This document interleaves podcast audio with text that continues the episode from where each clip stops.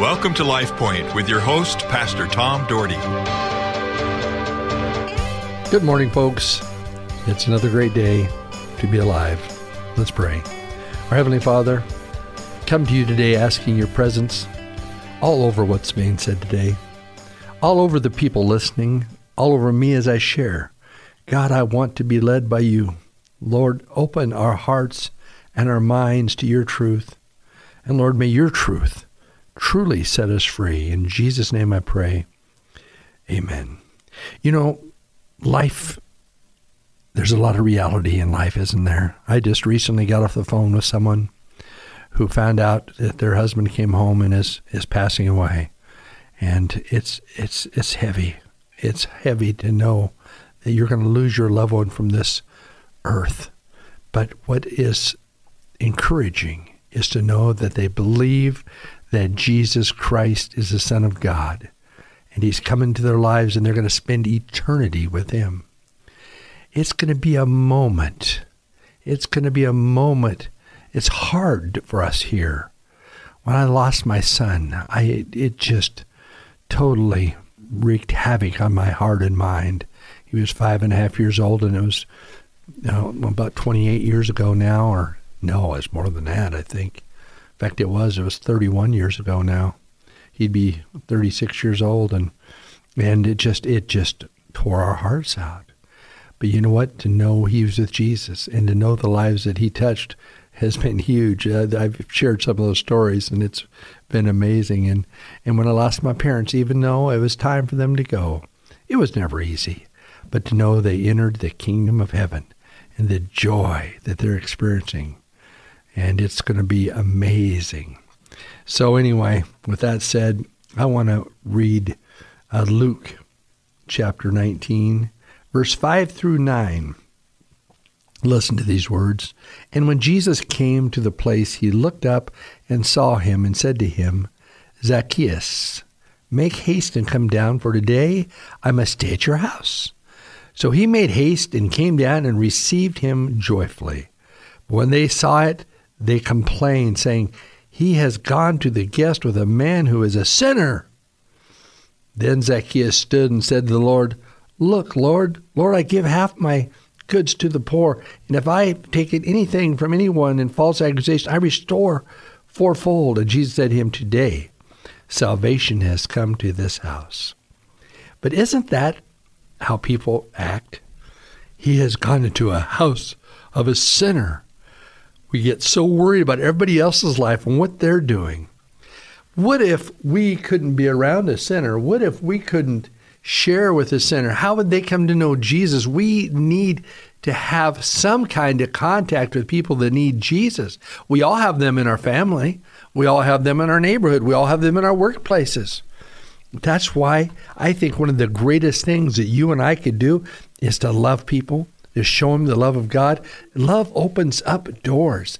I can tell you story after story of how love has opened up doors in people's lives. And I just know that He wants to use you and He wants to use me because we want someone to say someday to us, Today, salvation has come to your house. You know, I've never known a positive person yet who didn't love people and try to see the best in them.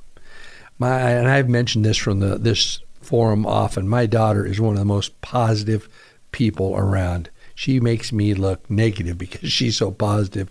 She wants to think the best of people. I am so immensely proud of my daughter, as you well hear from here. Is she perfect? No. Does she probably make mistakes? Yes. But does she love people and have a passion for the lost? Yes. And have a passion to say good things about people? Yes. I want to have that passion. Jesus wants us to have that passion. You know, we all have expectations of others, but we can choose whether those ex- expectations are positive or negative. We can think that others are worthless or wonderful. What is your thought about others? What is your thought about people that are making poor decisions around you? Yeah, I want nothing to do with them. I don't want to even be around them. Or, how, Jesus, can I touch their life through you? How can they see you? You know what? people generally rise to meet the level of expectations that are laid out there. What are your expectations? What are your expectations as a Christian person? Are you touching lives? Are you looking for others to, uh, to uh, touch? What's going on? What's happening? Well, I believe that God wants to use you and I to touch others' lives. I believe He wants us to love others. I believe when we look up, when we see someone, as Jesus looked up and saw Zacchaeus, who was not a man of God. In fact, everybody knew him as a sinner, but he said, Zacchaeus, come down. I'm coming to your house tonight for dinner. A surprise. Can you imagine what your spouse would think, or your wife, if you're a male? You think, honey, guess what? Somebody's coming over for dinner that you don't know. Well, my wife would probably say, What are you doing? You know, because, I mean, she loves people, but she's not someone that loves that kind of surprise. And I don't think many do. And I, I was raised in a house that my mom had to receive that all the time. And sometimes she wasn't that happy. Dad would just bring somebody home, somebody from the street, somebody from the jail, somewhere, and he'd just bring him into our house. And my mom would say later, "Well, Jim, you, should you be doing that kind of thing?" And but he cared so deeply for people, and uh, I just uh, I know that it's important for us to care and love people, and so we just we need to do that and uh, trust God to help us help us to help meet expectations and that we can learn to be a positive, positive people. I know, as I shared yesterday, a lot, I share a lot of coaching examples, but I, the greatest coaching example you can do as a coach is to be positive. If you are negative with your kids all the time, then you know it wears on you.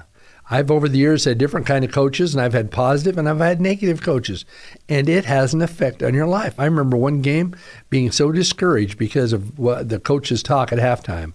I was more discouraged, and I was angry. I was angry inside because of what was being said, and and I just I think, man, and I learned some lessons. I I learned lessons of how not to coach uh, during those kind of uh, moments.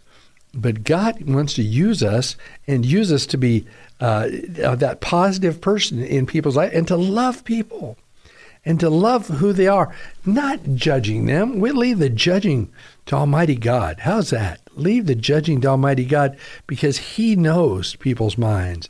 He knows people's hearts. You know, and I just uh, I, I'm I'm so grateful for when I see people like that. So people just have such a just a genuinely positive, positive outlook on life. I have a lot of friends in my life that have that. And I told you about my daughter, of course, but there's a lot of friends of mine. My my friend Mel, who passed away, man, three years ago now, and was my best friend, and and he had touched so many lives, but he would always correct me when I would start being not positive. He was the one who encouraged me to get our church built and a new church built. And I was always dragging my feet because I was worried about debt. I was worried about this, worried about that. He says, You worry too much. You just got to trust God. God's going to take care of us. And boy, God did take care of us. God built us beautiful church, and Mel was a huge part of that, and his wife Joy, who is still our best friends today. Uh, she, you know, and uh, has helped the church so much. But you know, when able to pay off this church uh, three years ago and write that check and say, Lord, thank you. Thank you for positive people in my life who believed, who believed. And he'd always say it to me, you just got to believe. You got to believe. And, you know, and, and sometimes we say we can't, should have done something. And Mel would always say, never say you can't, should have. Because, you know, it's you move forward and do something else. He because of that, he named his yacht. He had a yacht. He was uh, a pretty wealthy man and and generous man, and he named his yacht "Can't Shoulda." you can't shoulda. So every time you see that, it reminds you can't shoulda done something. You just got to do it. You have an idea, do it. He was an entrepreneur and and success in everything he did. Everything he did was success because of his attitude. I've never seen somebody as positive attitude as him.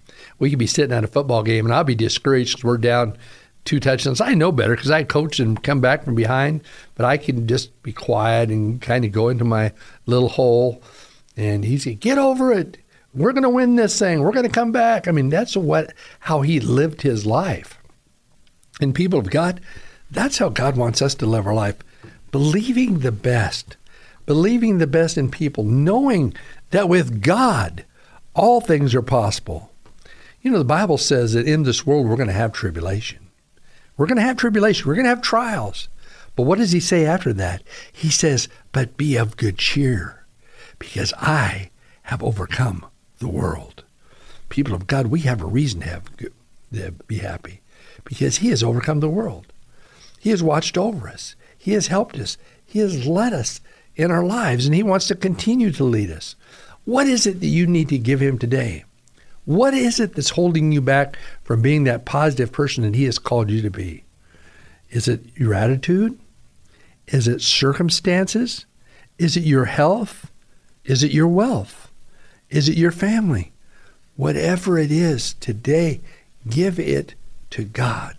Let God take it, run with it, heal it, deal with it, and give you strength to move on for the next day.